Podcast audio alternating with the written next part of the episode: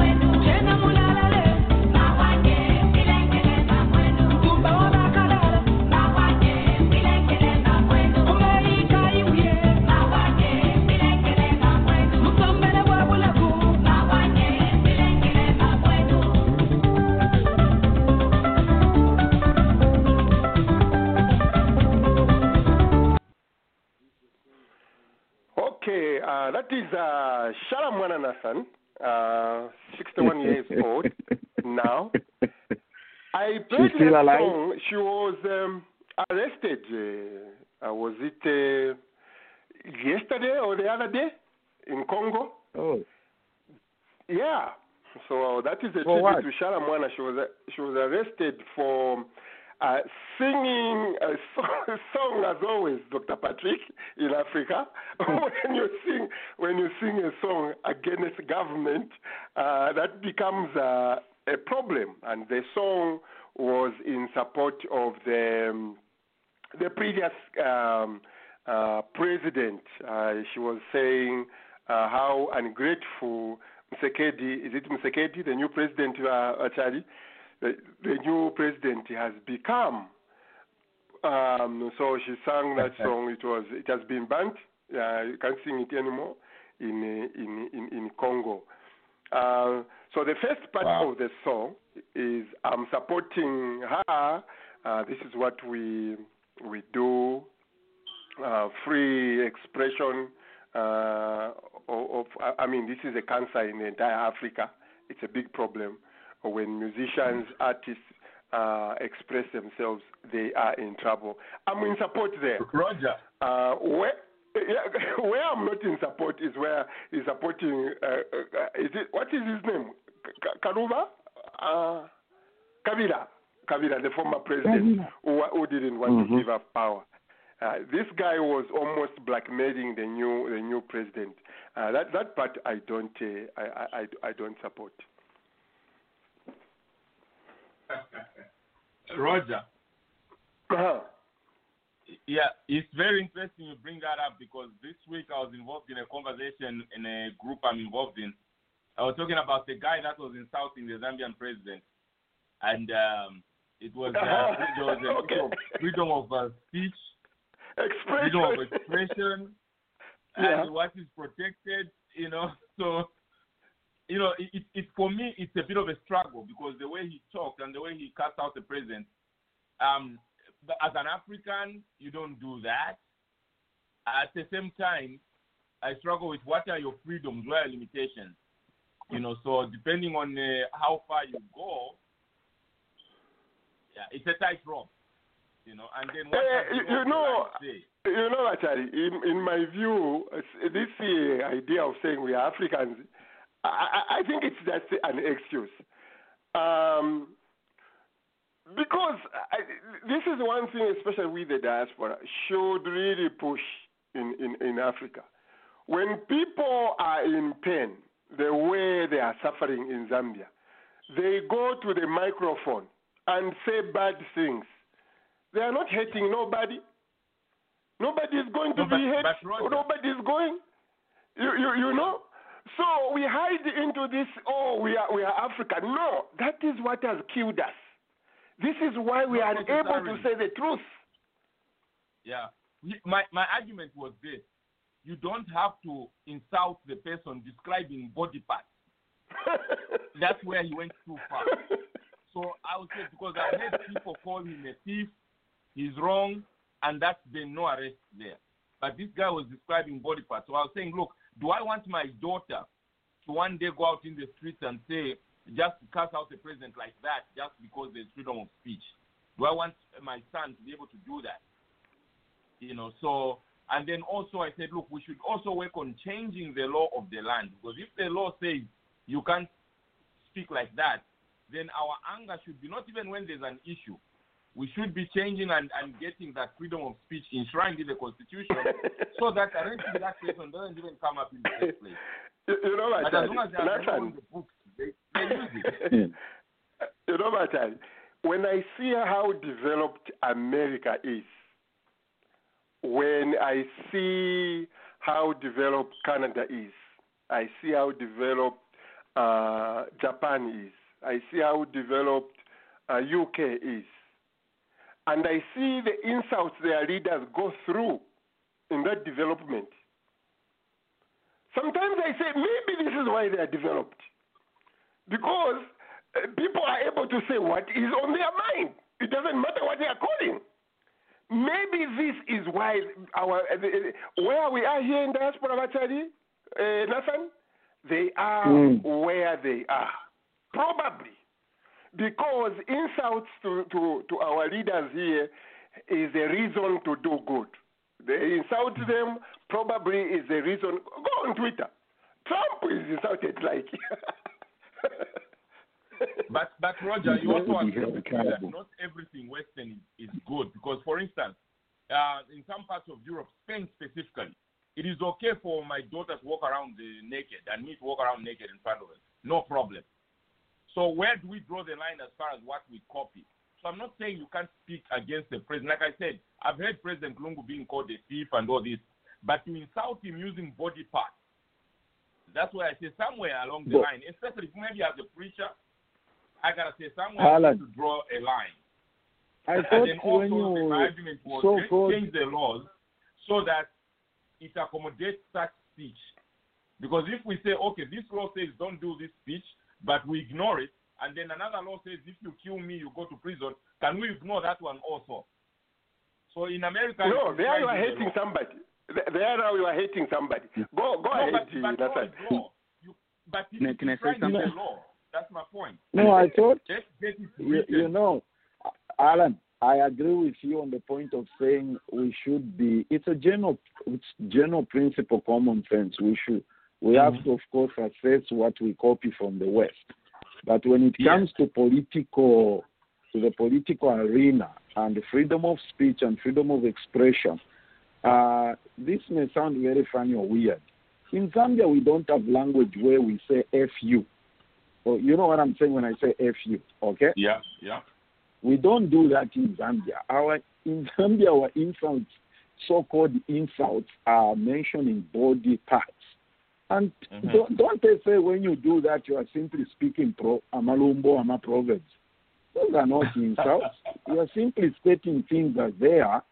And I think, to be honest with you, our politics need to get over that pettiness.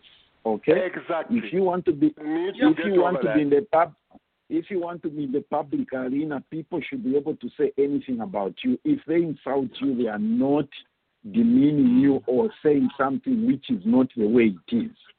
If you have a body part on your yourself. And what you're saying is, if we find a very powerful lawyer for that boy, he's going to say, what about if I say, Lungu, your head? Is that an insult? Oh, Lungu, your ear. Someone should be able to challenge this kind of insults, Abachad. Someone should be.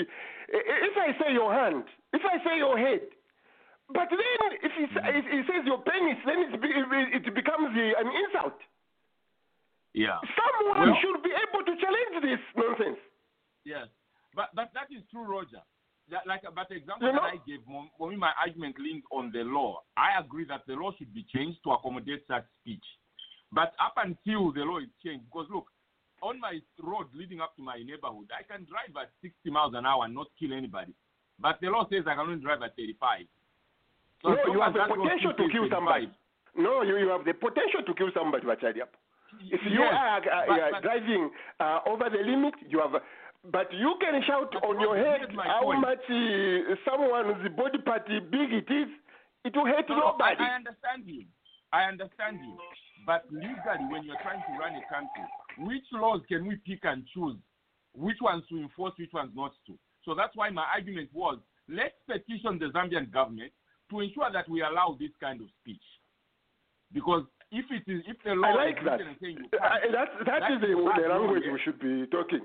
Yeah, because not all laws, you know, you and I come from this Africa. We have all these draconian laws. There may be laws in a country, but they are bad laws. Look where they've led us. You know, they are bad laws. Yes, but I think that is... But that's what I agree with you. For them to change and not just ignore them, because tomorrow I will do something and I will use that as... If I'm a good lawyer, I can use that as an argument and say, hey, that law was ignored, therefore this one can also be ignored. So let's change the law. We should not just talk, but advocate to change the law. That was my argument with them. Yeah, because I agree with you. For instance, if I'm a president and a Christian, I'm president of all. I may not like bars, but I can't close them down because I'm president of all. So I understand that. There I agree with you. You said you wanted to say something. No, great discussion. And I think when we choose a leader, someone who can take a word like that and then it turn into say, because someone called me this, go arrest him. Someone called me this, we should be against him, you know.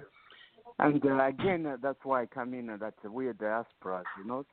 The first time I came here, man, if you say a F word or something else, you know, I used to get real upset. Now, I can go anywhere, and I'm not saying sometimes you see the places, and I can go anywhere right now in the USA.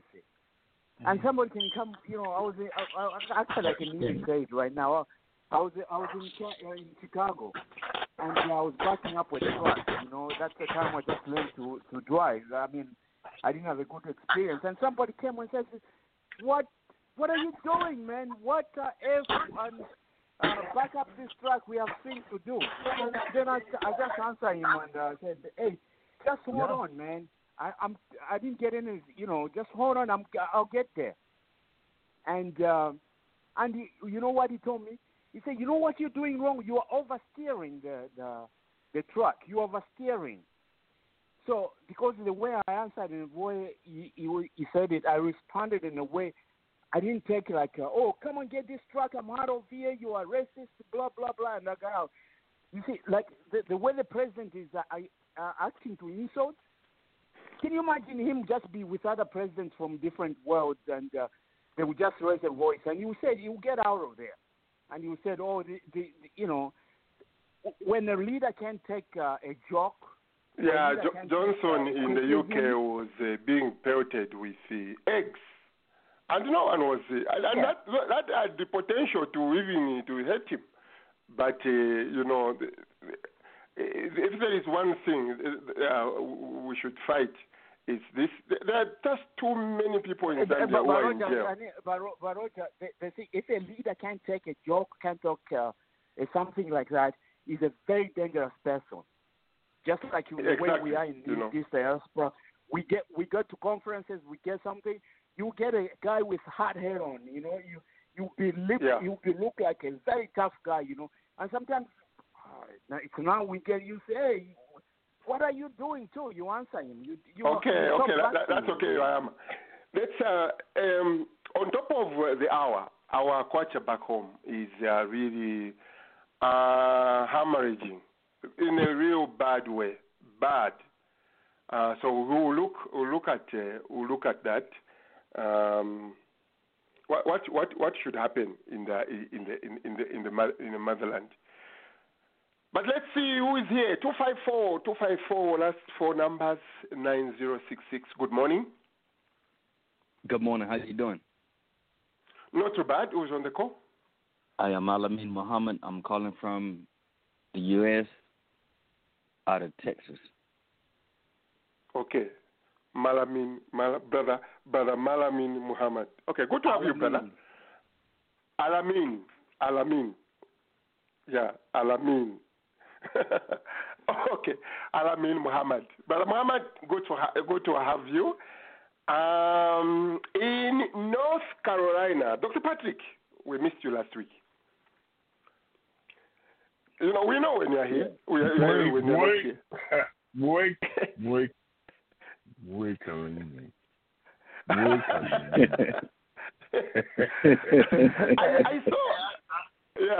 miss you too. Yeah, good to have you. We had a great discussion, Brother Warren Nathan. I went to his show. I was listening to some of the shows.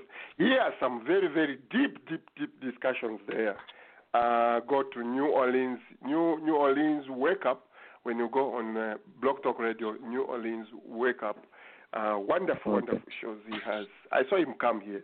I wanted to tell him that. Brother Charlie, your background there. There is some activity, so I muted you. We've already said hello, Bahama. Titus, Minnesota. How are you, my brother? I'm good. How are you guys? Everybody. It's good to have you. 2 weeks in a row. Let me tell you that. So we're feeling. Like I tell you. Yeah, and you didn't call me. You remember I need to buy some goats. You didn't even bother to call me back. You are the one to call me. You said you'll call me. Okay, I'll call you. I saw some vegetable garden, Titus. Is that here or in Mazabuka? It's in Mazabuka. But just good news, if you have, what is that? There's a vegetable, Bondway. If you have Bondway, you have market. Terrible market here in the USA. Okay. Wow. Box it up. Okay, who advertise that? Who advertise on small scale? Because these are some of the things when we talk about our Kwacha foraging next. This is the area where we need to be very aggressive. See if we can import as much as possible from Zambia, take the dollar to Zambia, bring some products to the U.S., like vegetables. It may not be big enough to cushion the damage, but will be helping. Every little bit counts. Brother Patrick, I think go ahead. Yeah. No, I mean, sometimes we have to refocus our minds. We always think about bringing Bondway from Zambia to here. You know, that's the green vegetable and AGOA rules. You can't even do that later on with the corona. We should look into just growing it here. There's a lot of farmland. The Asians are doing that. There's farmers markets everywhere. But if you heard what I said, it is not only growing ourselves. Like me, I'm in the prairies. What can I grow in the prairies? There is snow all the time. So if I can bring Bondway from Zambia, you know how many people we can put to work instead of sending Western Union? A lot of people. So yes, we can grow it, but you and I have an option to get that small job and work. Our people back home, they really need that hand up. If we can import from Zambia, bring it here, it will be huge, huge for our families.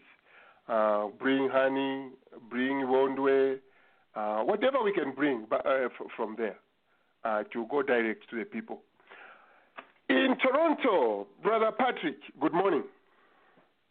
Good morning. Good morning to everyone. Are you in Toronto, Brother Patrick? Or you are in Ontario somewhere? I am right now. I am, yes. Okay. So, again, like I said, on the bottom of the hour, I don't know if it's a bottom or on top, I think bottom, we'll look at what is happening in Zambia. I've got a very nice clip, so don't go anywhere. We'll hear some of the things as reported by Al Jazeera. So we'll look at that. Why don't we start coast to coast? Let's go to Iran. In Iran, a top scientist was killed near Tehran. Those who follow the news, tensions are very, very high. Iran wants to attack Israel, and we have an incoming president. Can we say we have confusion in the U.S.? We know who is president, but the other one is trying to create problem. Trump. Clever minds here. How do you see this thing playing out? The Iranians are blaming the Israelis. The guy who has been assassinated, Nassan, is a top nuclear scientist, top in the country, and they are blaming the Israelis. Why are they killed him? They suspect he's the one who does the nuclear stuff. Well, if he's a top nuclear scientist, he's an asset to the nuclear system, right? Which is a threat, obviously, to Israel. So eliminating people like that, it's like, I don't know, you are listening on the danger, danger to be less, but it is a very, very high charged. Thing which has happened if the Israelis are involved. And if Iran chooses to attack Israel, America, of course, will go into it. Under Trump, we don't know. Biden, the Democrats, this is some of the things they don't like. What are the minds here thinking? Yeah. Yeah. Let me go first. You see, these are some of the things that I've never agreed with from as far as my mind could work and reason and process life issues, international issues, law, politics, and all that stuff. I mean, who gives you the right just to go into a country and kill somebody, irrespective of how you feel about them and what you think? Who gives you the right to go and kill, what do you call it? Who gives you the right to go and kill Gaddafi? Who gives you that right? That's right? Who gives you the right just to go into a country and cause and kill somebody?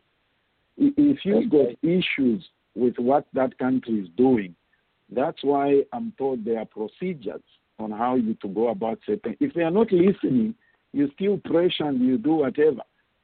Why don't you go and capture or probably arrest him and Don't just go about killing people. I don't agree with that. I don't care whether it's Israel, it's America. You don't just go about killing people. Nobody gives you that right. Because America is fake. I come from America. I was born in America.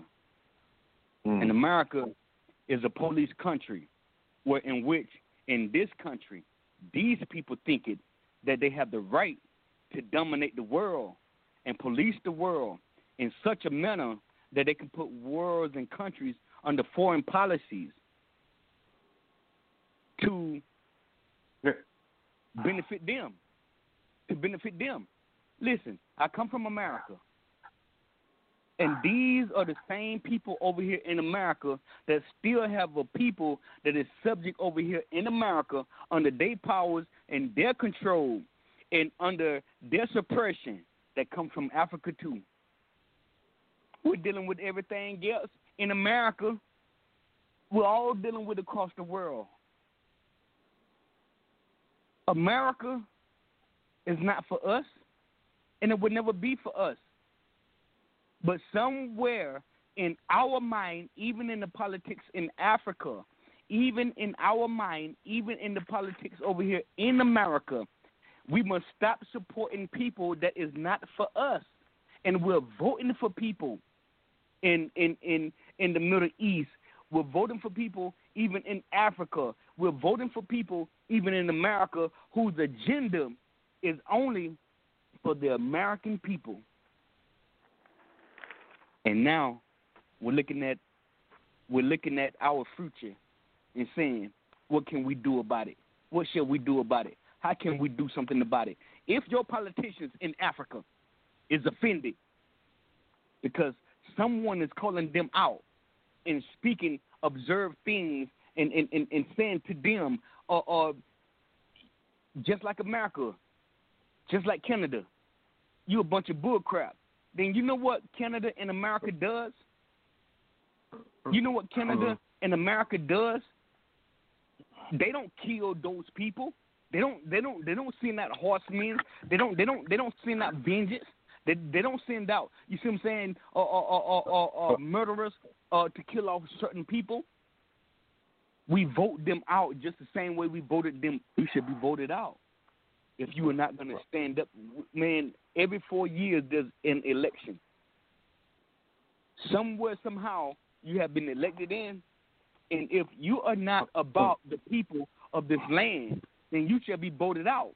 And if I speak ill towards your propaganda, if I speak ill towards your politics, if I speak ill about your laws, and if I speak ill, you see, okay, about your foreign policy, okay, then we don't need you at all. Fair submission there, brother Muhammad. Fair submission there. America is not. I've written it down here. America is not for us. You say.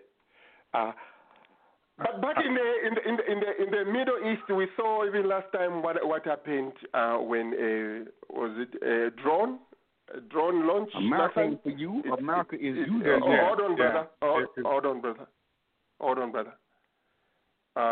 We saw a missile launch which killed another general. It was Iranian. It was killed in Iraq. Tensions almost went up. And we are in this situation right now.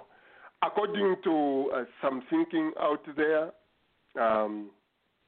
this may be just the way the Israelis, the Netanyahus and their right wing want. I don't know the right words to use, whether to confuse the Biden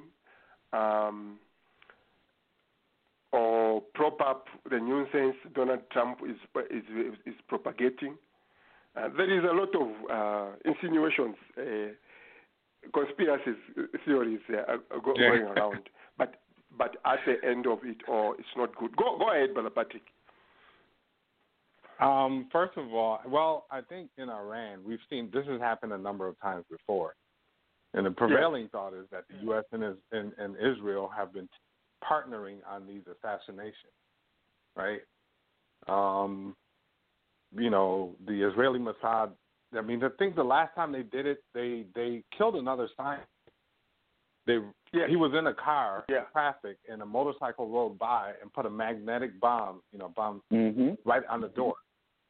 Mm-hmm. And he put on the door and rolled off, and then the car blew up and the guy was killed, right? So they've been doing this stuff for a while, the same pattern, right? Someone asked, who gives them the right? When you have military might, you give yourself the right until somebody stops you. That's just the reality of the situation. That country that is called Israel.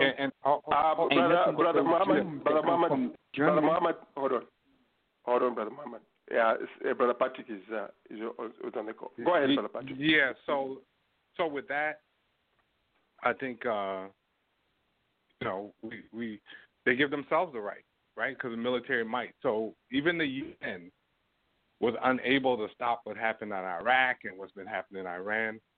You know, the Security Council, nobody says anything. So the United States will do this and kill Gaddafi in the most horrible way. And the UN will shrug their shoulders, right? So all of those words that are written in those pages sitting there in Brussels or wherever that's supposed to have governing tenets for how these things are supposed to be carried out, or if they're supposed to be carried out, and if so, under what conditions, they can't stop. Yeah. The United States do whatever it does. They make a statement, and then that's it.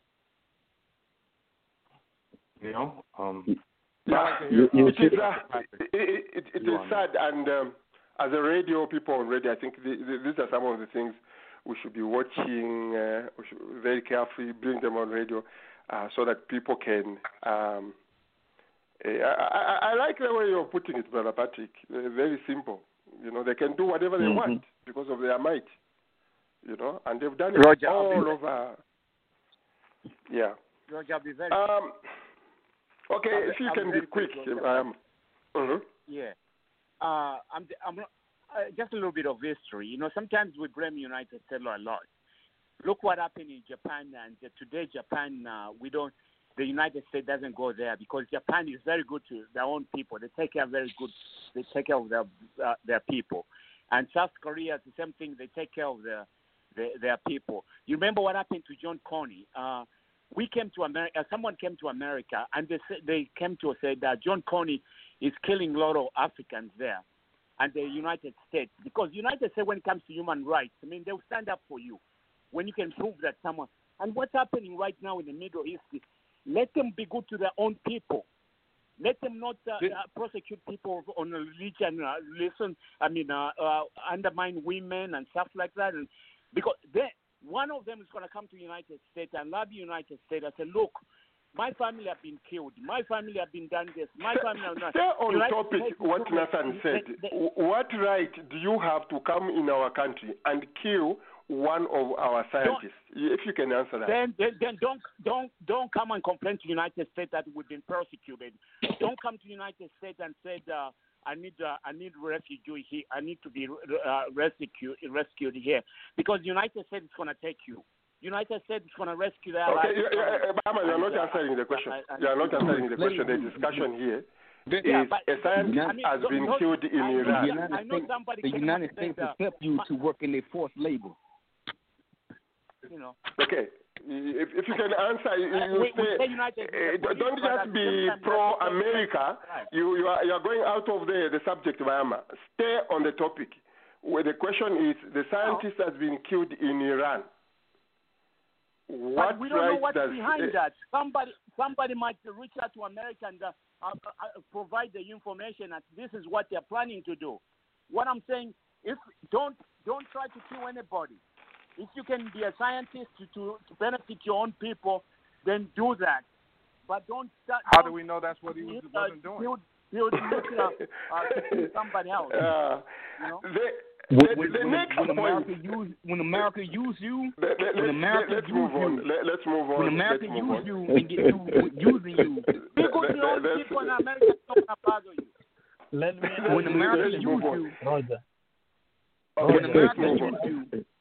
they get rid of you, they can't use you no more. Trump here. They get rid of you. The fraud charge. And sometimes your family. Brother Muhammad, that's okay. But I wanted to bring this to those who listen to us. Sometimes it's just one of those news items you look at, but this is a big issue. Yeah. We don't just want you to wake up one morning, listen to what is happening. Suppose, as always, Iran decides to attack Israel. There are consequences here. From here, America will be forced to respond. Yes. Or be forced to respond one way or another. Mm. Brother Trump. I like what Brother Muhammad here, although he keeps jumping into the discussion, even when he's not called. But he brought a good item here. He said, America is not for us. America is not for us. And then I follow what Trump has been saying about the elections in the black cities as fraud. We talked about this last week. Now that when I hear about the fraud, it was well explained, Brother Warren, when I hear fraud charge, Nathan, he's not necessarily saying there is fraud. His fraud is that it was the black people who voted. It was the black people who voted for Biden. The white people voted for him. And therefore the fraud is that the people who are not even supposed to be voting right now, the black people, they've put a white person out of power. So when we hear that this fraud thing, just replace that fraud with black. The fraud, they know if you were to count, actually there is a joke going around in Twitter, how he spent $3 million in Milwaukee. I was just about to go there. Biden put a white man back in power. Biden has exceeded his vote by 154. But again, on the table, I don't know, Dr. Patrick, maybe you can help us. The Republican, it's very, very recent that the black people were even able to vote.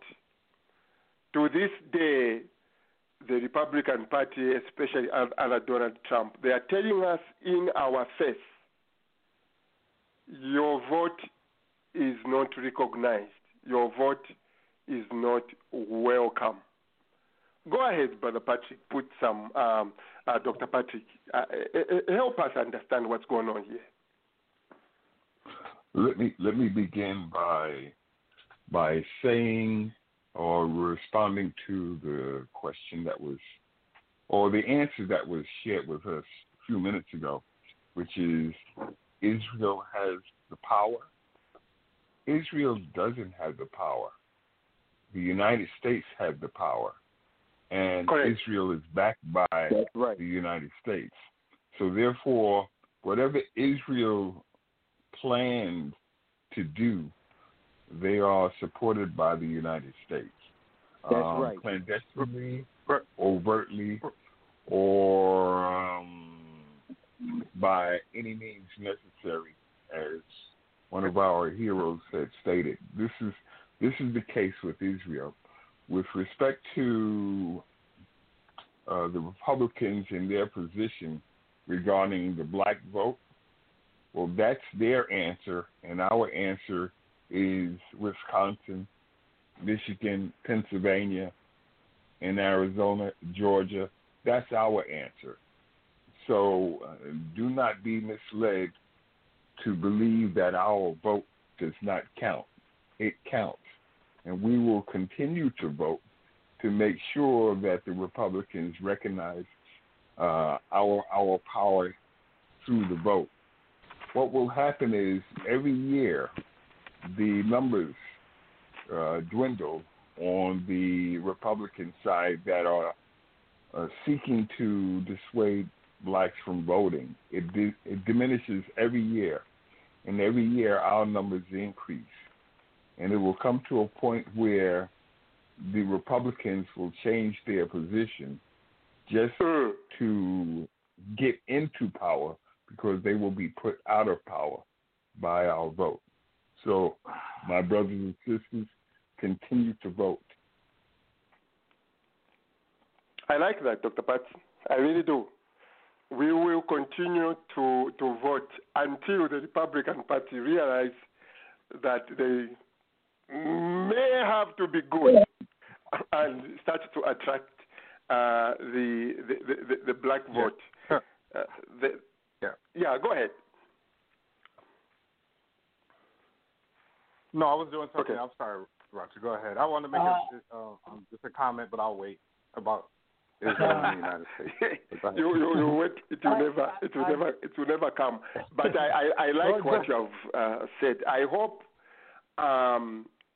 the black folk, Dr. Pat, don't get discouraged because this is a huge insult going through right now to the black vote in Philadelphia. It is a huge insult in Atlanta. You know, when you vote black people, it is a fraud. When you vote, it is a fraud. To the guys America will always support Israel. America will always support Israel. If you keep America doing this, brother, I'll either mute you. Let me mute you. Then I'll call you in when you have to, because we have got a little bit of order we follow here. So we have to continue on this education, Dr. Pat, especially for our people. They don't get discouraged because we are going to see a lot of laws. We've heard already the Republicans in Pennsylvania. They want to introduce. They want to ban. Actually, they want to ban. Not ban as a ban. They want to ban the use of mail-in votes as unconstitutional in Pennsylvania. Right. So going. So these tactics they will not work. They just have, like Dr. Patrick has said, find a way of putting policies which accommodate the black folk. Maybe you may have 5-10%. Just pushing this at our way will not work. Voter suppression. Roger, can I come in here? Yeah, go ahead. I just wanted to ask, following up on what Dr. Patrick said, that it's America that does. Does Israel have atomic power? Yes Israel has. No? Yes. And if it has, what is the justification that they should have it and somebody shouldn't have it? Maybe we should be able to start from there before we start preaching to any other person outside USA to say you should have it. I think that's the reason why they can let Israel kill somebody in somebody else's country, and they might not even say that that is bad, because it's the same Israel which you have the atomic power, and you are killing a scientist who might create an atomic power in Iran. I think to me it's on the same line. If you can go in somebody's country and kill somebody, and you're the world's like a security person, you should be able to call out that that's not a good thing. But if you cannot call out that, you'll be the same person that will say, "Hey, Iran shouldn't have the superpower, but Israel should have it." No matter whatever things you have. Relationship between Israel and the United States. Whatever the relationship you have, there's at one point that despite the relationship you have, you should call out something. We come back to the Christian thing into politics here. What are the evangelicals? Anyway, I've read the history of who became the evangelists and why are they more Republican oriented. But again, if you go to the Bible, I don't think there was a Republican or a Democrat. So when you look at religion, again, why isn't an evangelist in the same page with anybody, Baptist or any Christian?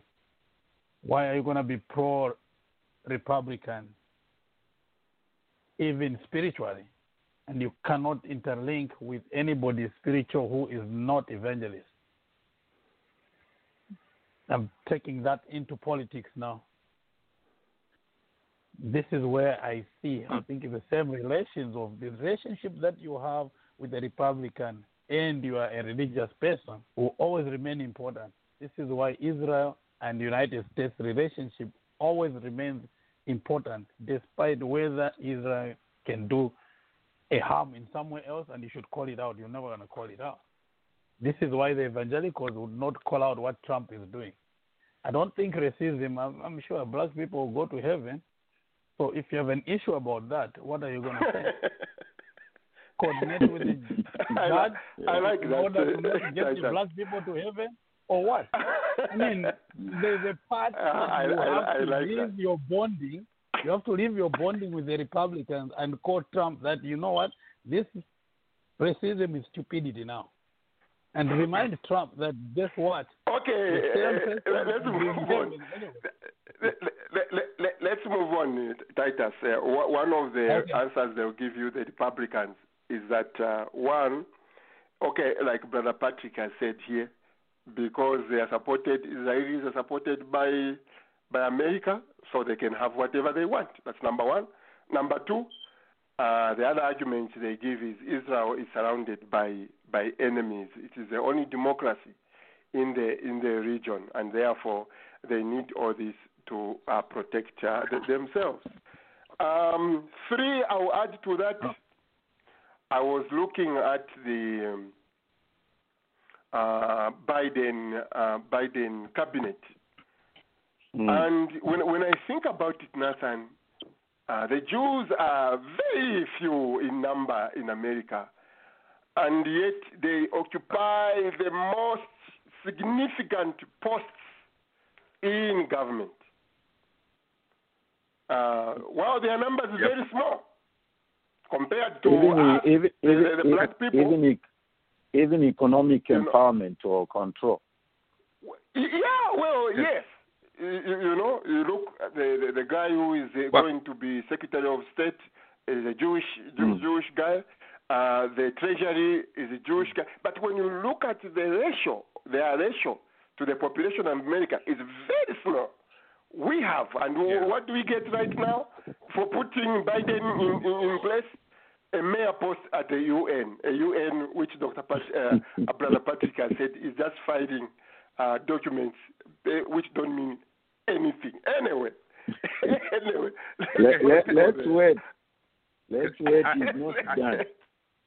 Let me go back. No, he better put something concrete on the table. He better do something. We put him there. Yes, he does. We deserve better than that, than what he has done so far. Roger, I wanted to go back to one point that was raised, I think, by Titus to say, who says Israel can have nuclear weapons and others cannot have? You said something like, the argument that they give is Israel is surrounded by countries which are not democratic. Who determines what type of democracy is going to be in which country? That's another question we need to address. Yeah, that's a very good question. Who tells you that your American democracy is what I want in Zambia? No. And of course, it's already been proven that it has fallen because Trump has exposed the whole thing. So don't tell me that Israel is surrounded by countries which are not democratic. The insult Trump is putting on black people, it's really hurting me when I hear this fraud thing. Because the black people voted in numbers they did, then it has become fraud. This one is really hurting me. I really don't like it. Yeah. I'm saying to myself, who tells you to determine that my democracy is not democracy? I don't want your democracy. Leave me alone with my Chitimukulu, with my Lewanika, with my Mpezeni. That's the democracy you found. Leave it that way. Don't tell me your democracy is whatever. Brother Charlie, go ahead. This is not an awesome.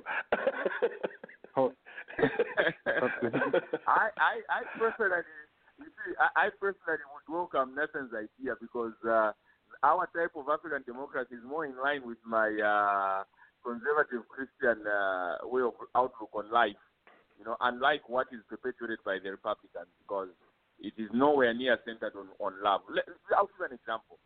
When this Floyd was killed and everything is going on in the black protest, you know what the evangelicals were busy pushing? Praying for Israel and the Holocaust and all those things. And not a single word about somebody that's being killed in your own neighborhood. And I feel like, but wait a minute. You are going against everything that the Bible talks about. So You understand where their interest is. At the end of the day, we black people must just understand that everyone is pushing their personal agenda. If fighting for you does not fall in line with my agenda, then I'm not going to fight for you.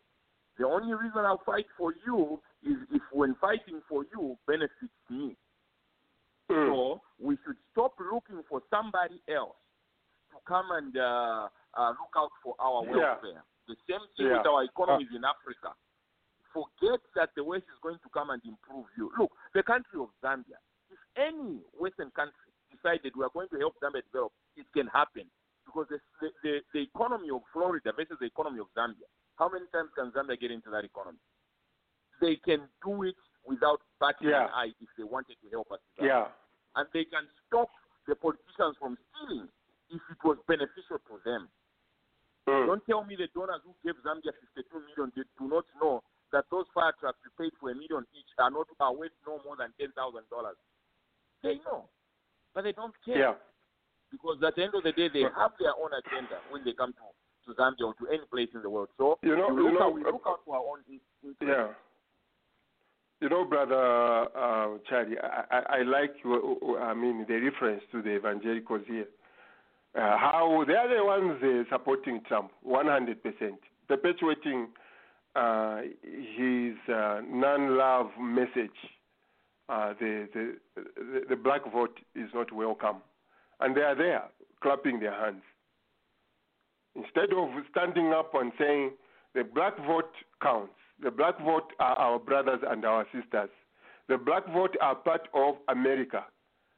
They are black 90%. People, period. Not even our votes, Lord. Even if we didn't vote, black people are human beings. They are there pushing that agenda, supporting him. If they ran away from him, what Trump is doing, he could have stayed away from it. Okay. We move away from there. We go to South America in Argentina. A great man of football there died.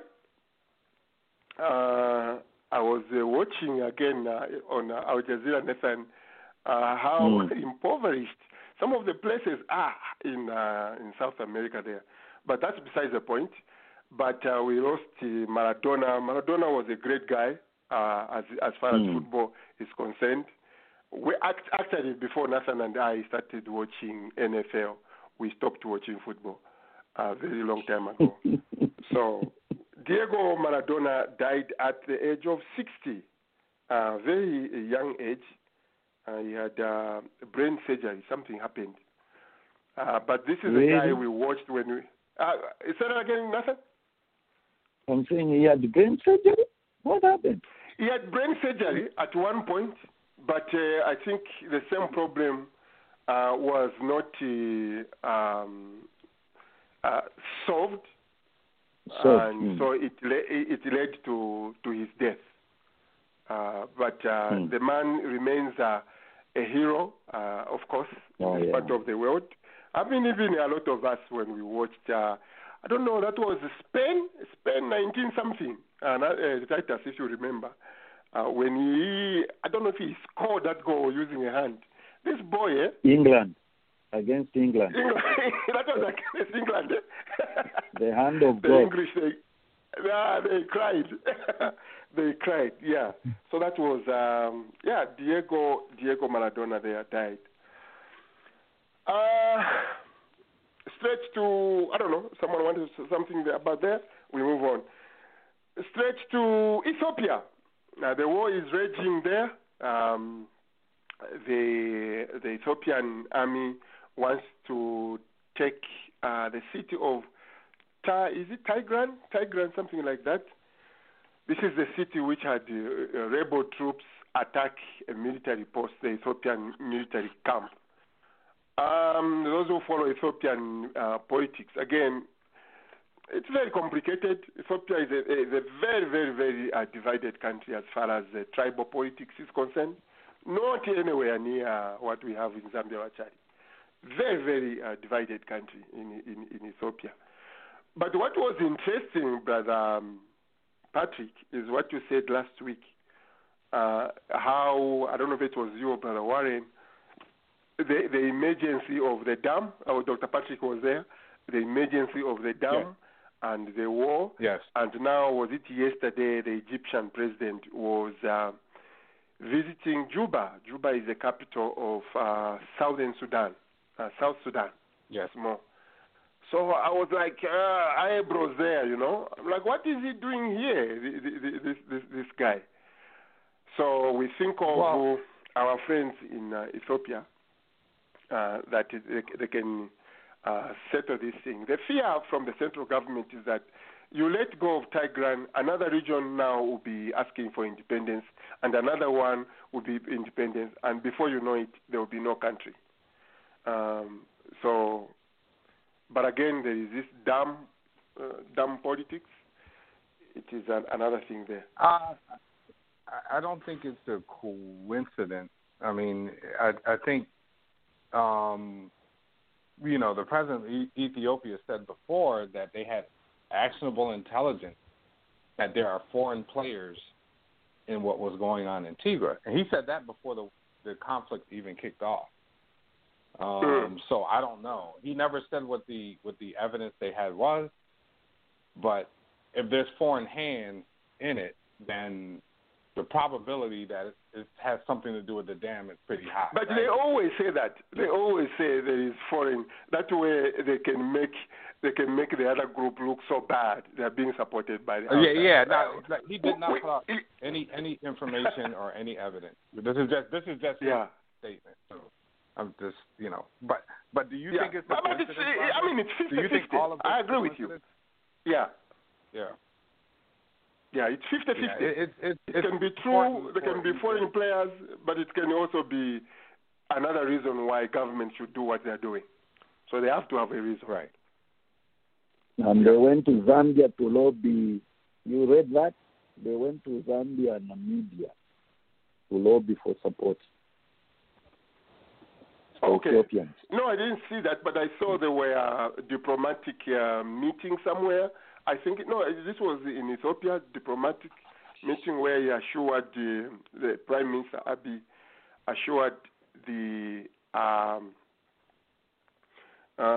diplomats that he is not going to stop the war until they take care of that region, comes back to central government rule. You see, one of the things that, in view of what we have said from the beginning of this show, we've dealt with very crucial issues. When it comes to Africa, I don't even know why we have certain problems. And then we want a foreign country to mediate or solve the problem. I mean, you know, this the dam between the issue of Ethiopia and its dam, and they are trying to get America to resolve the problem. I'm like, you're trying to get America to resolve the problem with all the problems America has. Yeah. That's my thinking. Yeah. Well, I mean, the day we are going to be independent, Brother Patrick said here, because they can. Dr. Patrick also said, because of you know, the bank book. We will always listen to what they have to say. You are going to hear what we are going to discuss in the next phase. But lastly, on this quick note, is the COVID vaccine. As we are seeing the exchange. America, the vaccine is here. The Germans, the vaccine. The UK, the vaccine, and they are going to take care of the people. The question is, who will help Africa? Is that even supposed to be a question? Who will help Africa? In short, where are we in this discussion as far as the COVID vaccine is concerned? Are we just going to sit like sitting ducks, wait until somebody solves this problem, and then we, as an afterthought, we are also taken care of? Where are we in this discussion? So I think the vaccine is going to be out early next year. When are you taking it, Roger? As soon as it comes out. Well, my wife is a nurse. Let's do this. My wife is a nurse, Brother Patrick.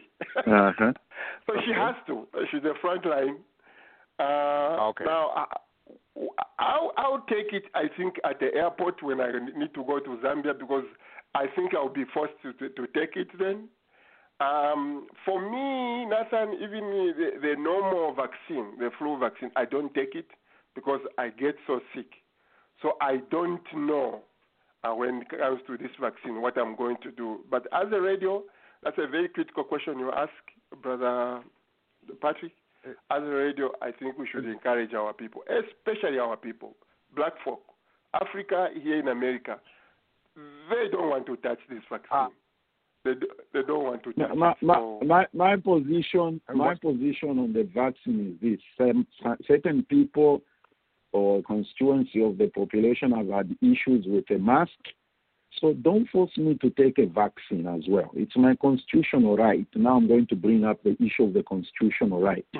just like people have said, don't take away my Second Amendment gun rights. You are not going to force me to take the vaccine. Patrick asked you a direct question: when are you taking the vaccine, Roger? This is my position, Brother Patrick. I'm taking it after 5 years, and they need to give it to all the people in Congress and Senate, so that we see the reaction and the result. I'm not taking it until after 5 years. 5 years. That is an answer you get from the black man. You see? There's another thing Roger, we should consider. Your question about where Africa is. Hold on, Mahama. Go on, Dr. Patrick. Hold on. Mahama, then next you. Yes, there's another thing you should consider. And we need to be very observant of this. The FDA process, they have a process known as good manufacturing procedures that also goes through the channel of new drugs applications and abbreviated drugs application. And this particular one is an accelerated drug application. But see if you can obtain, or see if we can obtain, the testing by and conducted by the Food and Drug Administration. And this particular testing are fourfold. The first test that FDA will perform on these new drugs is identity tests.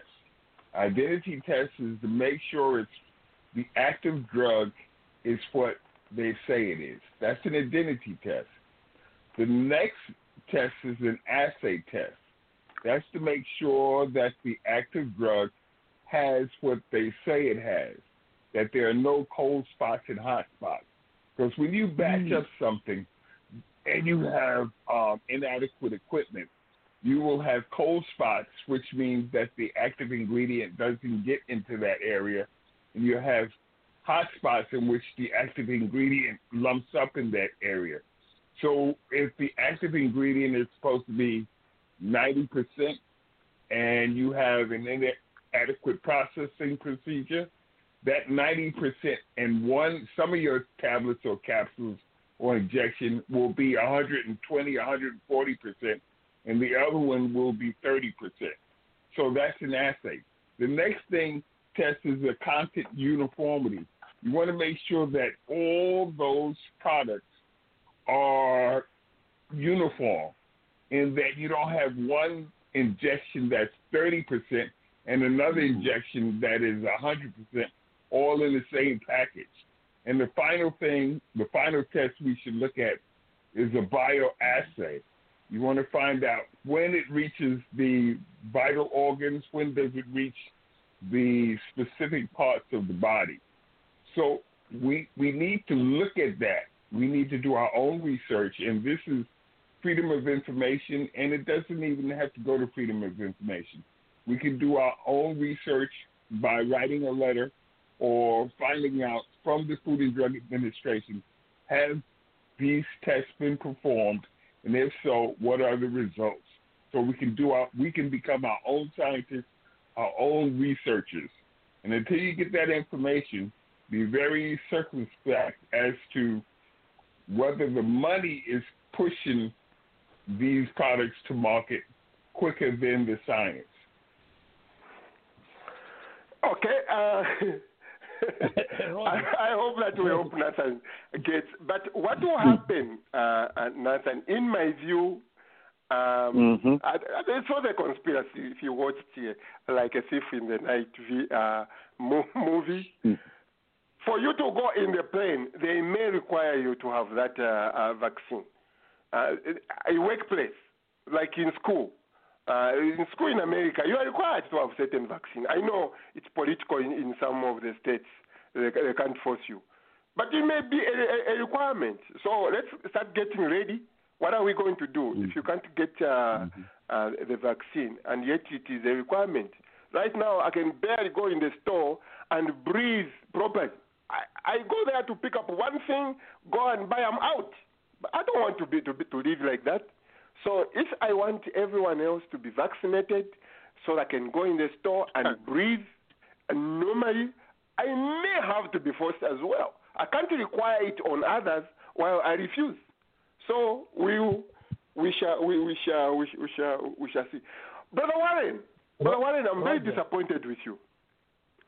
What happened? Well, one, you've come so late because we've talked about a lot of big things here.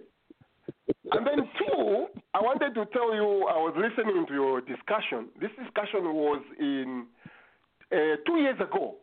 I think you were talking to a Brazilian girl about how the slaves, I don't know if it was the slaves, were being taken from Maryland to Louisiana to go and be as sex workers there. You remember that discussion? Oh, yeah. You must have been talking about it. I was so eager to tell you. That was a couple of months ago. Oh, yeah, okay. Yeah, so I was so eager to tell you, and then you don't show up. See how disappointed I am?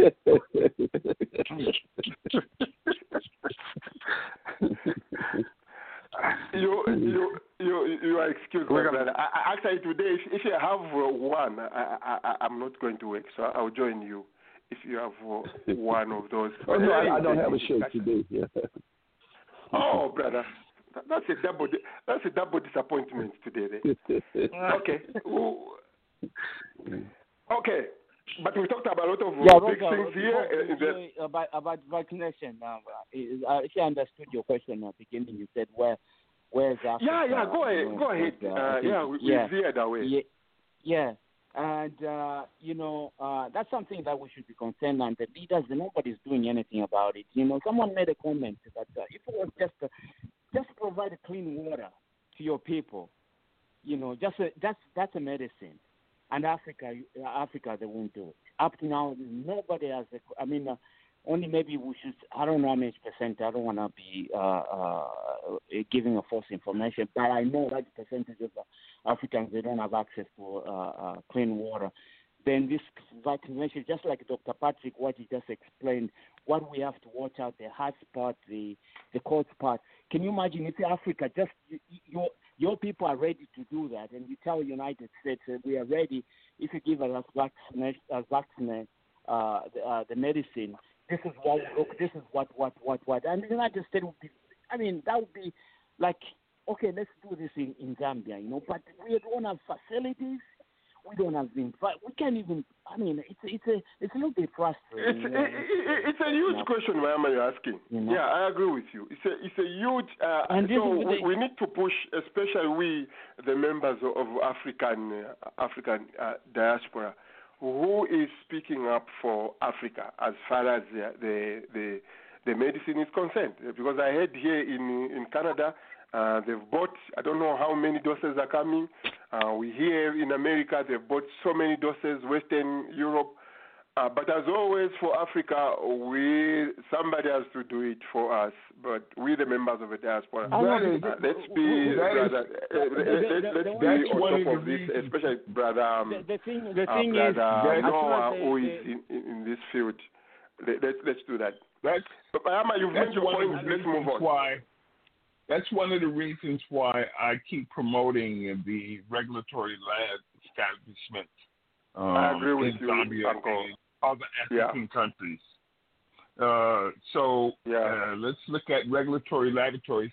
And the answer is Zambia, as well as many of the African countries, have a connection to WHO, the World Health Organization, when it comes to pharmaceuticals. So that's where the African countries will rely on WHO, unfortunately, but hopefully in the future, not too distant future, African countries will have their regulatory laboratories, not research laboratories, but regulatory laboratories that they can also check on WHO and the United States methodologies on analyzing the product. Yeah. Roger. Okay, well said. Counting the costs, we'll end with this one. Our kwacha has really gone down in Zambia, our currency. The next question we're asking is, what next for the Zambian kwacha? With the depreciation of the kwacha, something which was costing 45 kwacha, cooking oil, is now 100 in Zambia in the stores. So our people are really under pressure. The wages have as never moved. We are going the Zimbabwe way. The question again we are going to ask is, what is the Zimbabwe way, and do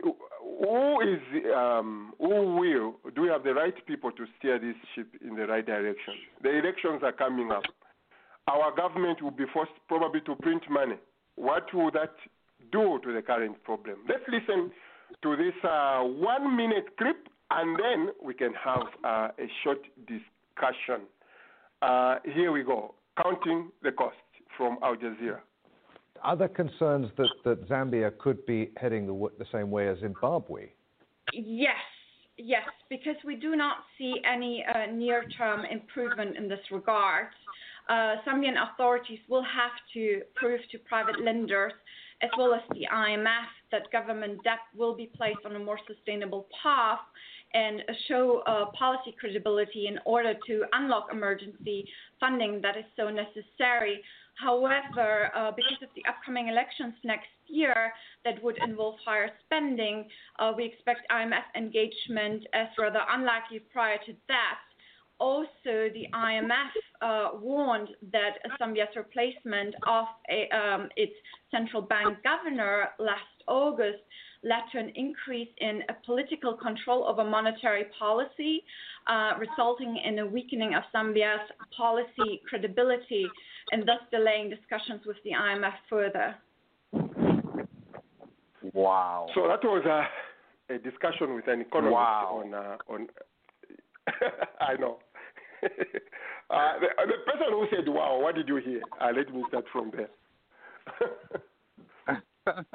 No, I heard her tie in a decision by the Zambian government to complications with trying to get, resolve this issue.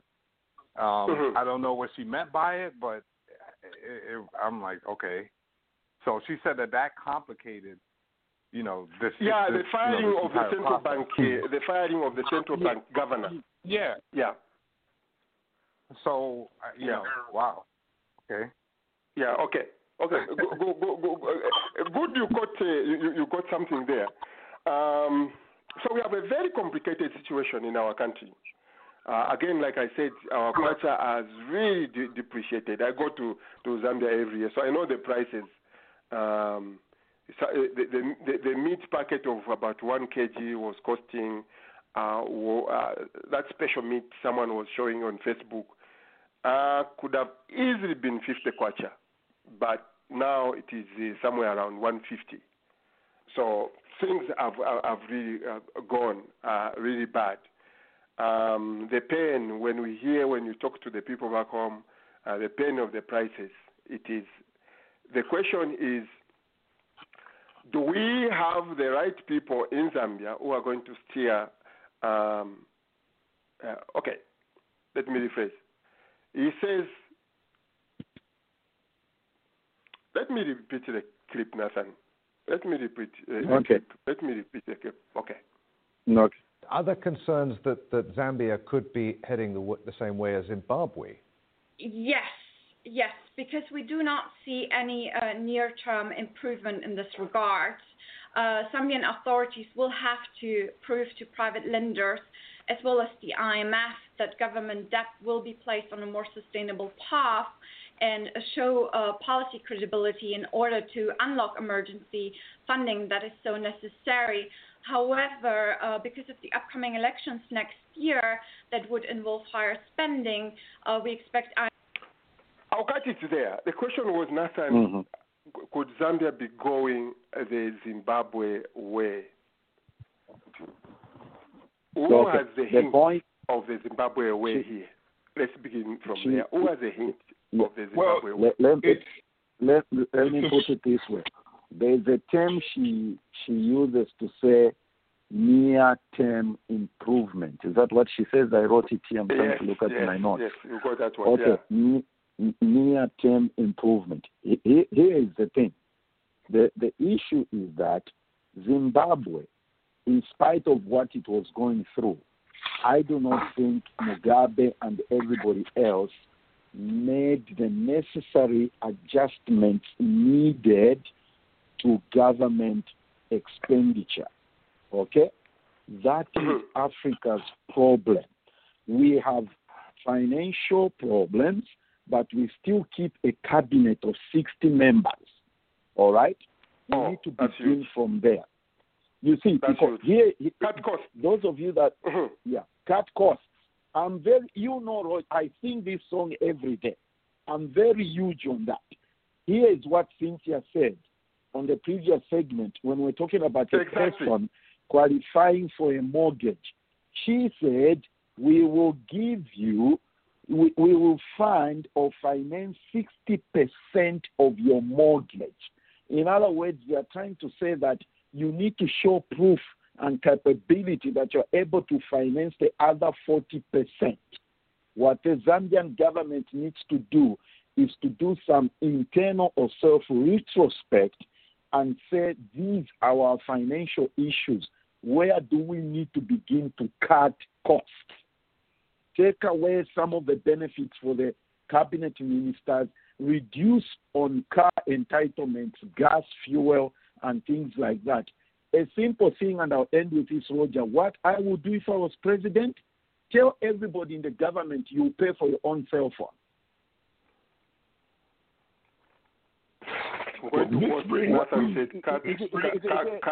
This brings us full circle. Yeah. Okay, let's go, Dr. Patrick, Brother Warren, and then we'll go like that. Yeah. Okay. Dr. Patrick, this brings us full circle to Mason's program earlier. And I'm going to focus on what Cynthia stated with respect to her society, the Zambia National Business Society. With her society, as well as their mode of getting money. And she stated that they get their money in order to make loans is based on the copper rate. And she said she gets a T-bill, or her company gets a T-bill, and based on this T-bill and the rates are based on the copper rate, then she adds a margin, or her company adds a margin to that in order to make a profit. So her business is determined by the copper rate in Zambia. So therefore, what she stated overall is based on the copper rate. And when we seek a loan from her company, or to obtain a different type of financing from our company, we have to also look at the Zambian copper rate. So be mindful of that. One thing that I've always promoted is being prepared to engage in a financial dialogue. Now, Roger, you asked Sister Cynthia whether or not she's in her company's in a position to partner with Zambia Blog Talk Radio. And you heard, if you heard closely and carefully, a hesitancy, which means that before you can ask somebody to partner with her or to partner with them, you have to have your business plan. You have to have your I's dotted and your T's crossed as to how money can be made, so that when you present something to a Cynthia, you have to say, this is what I have, this is my plan, I like that, and can we work with it? But if you don't have any business plan in order, you're not going to get to her table, or you're not going to get any money from her company or any other company. So let's think about that. Yeah, let's think about that in the future. And Cynthia, please ask her to listen to this program and some of the questions that I have, concerns, and then possibly in the future have her respond to it, which is, does her company have a partnership with a U.S. bank or a bank in the U.K.? That's what we want to know. That would help us out. Also, what we are going to do, Dr. Pat, we'll be calling either a Zoom meeting. You have, we'll invite you in that discussion. She said they are exploring ways of opening either bank here in the UK, in the US, and the UK, Okay. In that call, has Miss Natasha Tsumia, she was on Zambia Blog Talk Radio back in 2017. Yeah. She's an attorney, a realtor, and an owner. Mm-hmm. Yes. And we also want to have there Francis Fernando. He was on Zambia Blog Talk Radio. He's Total Solutions Property Management. So we can have these people on the line, and we can have a good dialogue. But before Zambia Blog Talk Radio can request something, we should have a business plan along those lines. So that we can I like that. Something at the table. I like that. Back to the question: the Zambian Kwacha, and the Zimbabwe way. Dr. Warren, Brother Warren, do you remember what you wanted to say, or I move on? I just want to say, you know, obviously when it comes to global financial systems where African countries engage with Asian and European lenders, bankers, and investors, it's just not designed for us to win. There will always be some sort of loophole, some sort of way we hit up against the wall to constantly succumb to just like the casino, just like casinos. You know, you go to a casino, you might win something, but if you keep winning, they're going to put you out. You might even be investigated. So it's you know, this is why these things happen, because they're designed to keep. There's no fairness. That's the point. Yeah. And this interconnected global economic finance, there's no fairness. Yeah. A shark is out there, and they want some flesh. They want the African country's resources. No. Brother Warren, don't forget that there's no such thing as fairness in finance. Finance is cold stone rock. If you want to engage in finance, you have to be able to negotiate at an equal platform or direct someone to the platform that will benefit you. But if you're looking for finance, you won't find it fairness. You won't find it in the business world. No. So true. Roger. No. What finance is called stone rock. Yeah, go ahead, brother, very quickly. Yeah, real quickly, what Brother Warren has said, is, for me, that's the bottom line. Even the donor community, America, the West, whatever, they are not set up to help Africa succeed. We as Africans must take that in our own hands. Now, the only thing is this. It is going to take a great sacrifice on our part for a few years. It could be 5 years, it could be 10 years, to get ourselves to a place where we are dependent on ourselves, and these people who are dependent on our minerals and resources now realize that, look, they have to come to the table on our terms and not the other way around. But we are not willing to pay the price, because things are, may need to get tighter than they even are. But the only thing is that as long as they are getting tight so that we can come out of it, on the other side, not tight so that the money is going to the politicians or all the mineral wealth is going to foreign countries. If we can get that discipline, just like at an individual level, if you don't have personal discipline, it's not going to happen. There's no shortcuts around it. No matter what policy, how they say, even if you have the best brain, it's, you know. Well said, well said. Yeah. Keyword there, sacrifice. If Zambia is not willing to sacrifice, say for instance right now, that's a problem they are having with the IMF. IMF is challenging the Zambian government, review how much you owe the Chinese, put together the private lenders. That's why we defaulted. The private lenders said, we are not going to give you a break, because the break you want is so that you can be paying China. We are not going to be financing China. We are not going to do that. What does the Zambian government say? They can't review how much they owe China or what are the conditions for China. So everyone else, they've got their hands in the air. We are not going to give you a penny until you say what China is willing to do. By the way, we are a country constructing new airport, in Lusaka, in Ndola. For what? I don't know. Here is a young Liberian president.